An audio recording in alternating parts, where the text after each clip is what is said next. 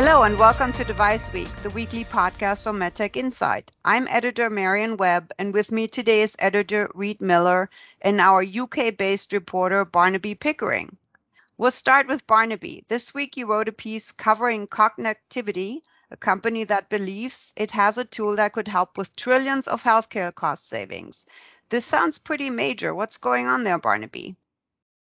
So, underlying Cognetivity is some research from Cambridge University. Researchers were looking to create a tool to measure cognitive function that is totally independent of language and education level. What they came up with was a test where a patient sits in front of a screen and is shown images. These images appear for a fraction of a second and either picture an animal or something else.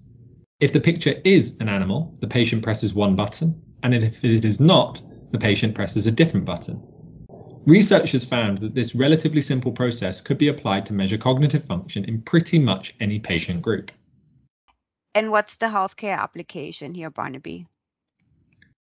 So the researchers had this tool and they knew it could measure cognitive function, but at first they did not have a use for it.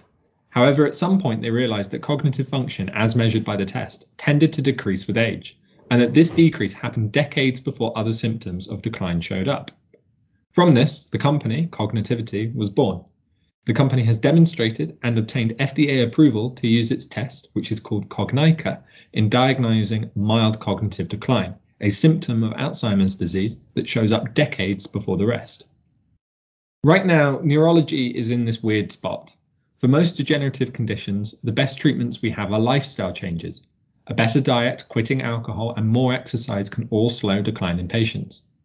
But on the near horizon, the next two to five years, a number of disease modifying therapeutics targeted at neurological conditions are expected to be granted approval.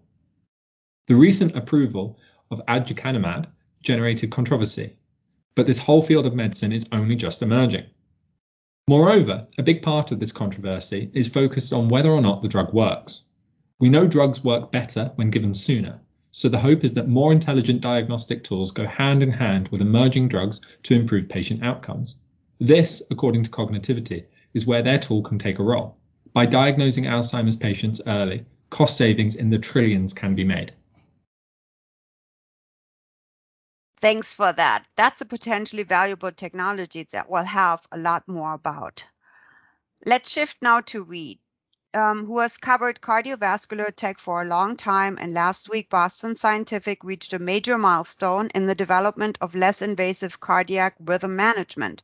Reed, what can you tell us about that? Yeah, so Boston Scientific is now clearly in the lead to be the first company to offer a truly modular cardiac rhythm management system. Um, in particular, they launched the trial of their new modular system, which includes both a subcutaneous ICD and a leadless pacemaker. So the way uh, implantable defibrillators usually work is the patient gets the generator device, which is implanted just under the skin, but the leads that it needs to actually shock the heart are transvenous and they go right into the heart. So as you know, probably from reading lots of stories about recalls and so forth, there's a if there's a problem with the lead, and that's not that uncommon. It can cause a lot of complications, it fractures or, or it doesn't work. Now, Boston Scientific for a while now has been selling something called the Emblem SICD, and the S there stands for subcutaneous. So those leads uh, are not nearly as invasive, um, and therefore, if they have a problem, the adverse events are not as great. And they've been on the market with that for about eight years, and it's done very well for them. Like 100,000 patients have, have had it. Now, the the problem with the SICD is that it can't do a lot of things that a standard transvenous uh, ICD can do. Most importantly, it can't deliver any kind of bradycardia pacing or anti-tachycardia pacing. And a lot of the people that need an ICD to shock them out of an arrhythmia also need that kind of pacing. It's just the way the heart works.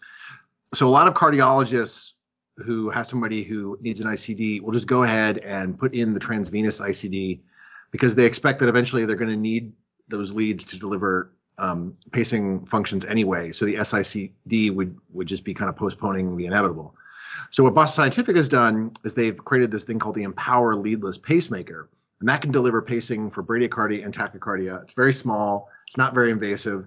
Um, and so the idea, therefore, is that if you have somebody who just needs an ICD, you can just get the SICD, knowing that you know should they need pacing later, you can just add this little Empower thing, and that will cover that need too. So other companies are working on less invasive pacemakers. What makes this different? Yeah, so Medtronic has the Micra, which is uh, a a not less invasive uh, pacemaker that does anti-bradycardia pacing. And Abbott is also working on something called the Aveir for ventricular pacing. But Empower, it will be the first, according to Boston Scientific, that can do bradycardia and tachycardia pacing. And it also communicates with the SICD. And nobody really else has really the kind of two-part system. Yeah, so Boston Scientific is sponsoring the modular ATP trial uh, in about 500 patients at 50 centers. That's sort of the big breakthrough that they announced in the last week. They finally got that trial going. That started at the Cleveland Clinic in Ohio and should have results in about two years.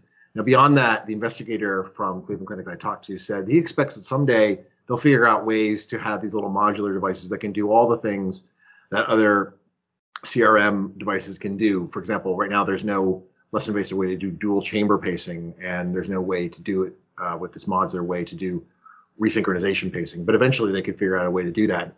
So the idea is that to avoid having these more invasive leads and to avoid giving patients uh, a device that can do a lot of more things that they don't need yet, just in case. The idea is that in the future they can just uh, put in something that just does what the patient needs then, knowing that they can always easily add something later as it comes up. Thanks for that. That's a big change for that field, and I'm sure we'll hear more about it soon. You can read all of these stories and a lot more at medtechinsight.com. Right now, we're featuring a few stories built around the MTI 100 annual list of biggest medtech companies. We'll also have the Digital Health Roundup that covers the highlights from the exploding field of digital health, so look for that. There's a lot of news from the FDA, of course, and more news from Europe about their regulatory upheaval. The Archive of Device Week, the Digital Health Roundup podcast, the Speaking of MedTech podcast, and the rest of Informa Pharma's Intelligences podcasts are available on the Informa Pharma Intelligence channel on Apple Podcasts, Google Podcasts, SoundCloud, TuneIn, Spotify podcasts, and via smart speakers if one of these platforms has been set up as your default podcast provider. You can find us on Twitter at medtech underscore insight. I'm MedTech Marion, M-A-R-I-O-N. Reed is at MedTech Reed with two E's, and Barnaby is MedTech Barney, B-A-R-N-Y. Thanks for listening. Have a great rest of your week.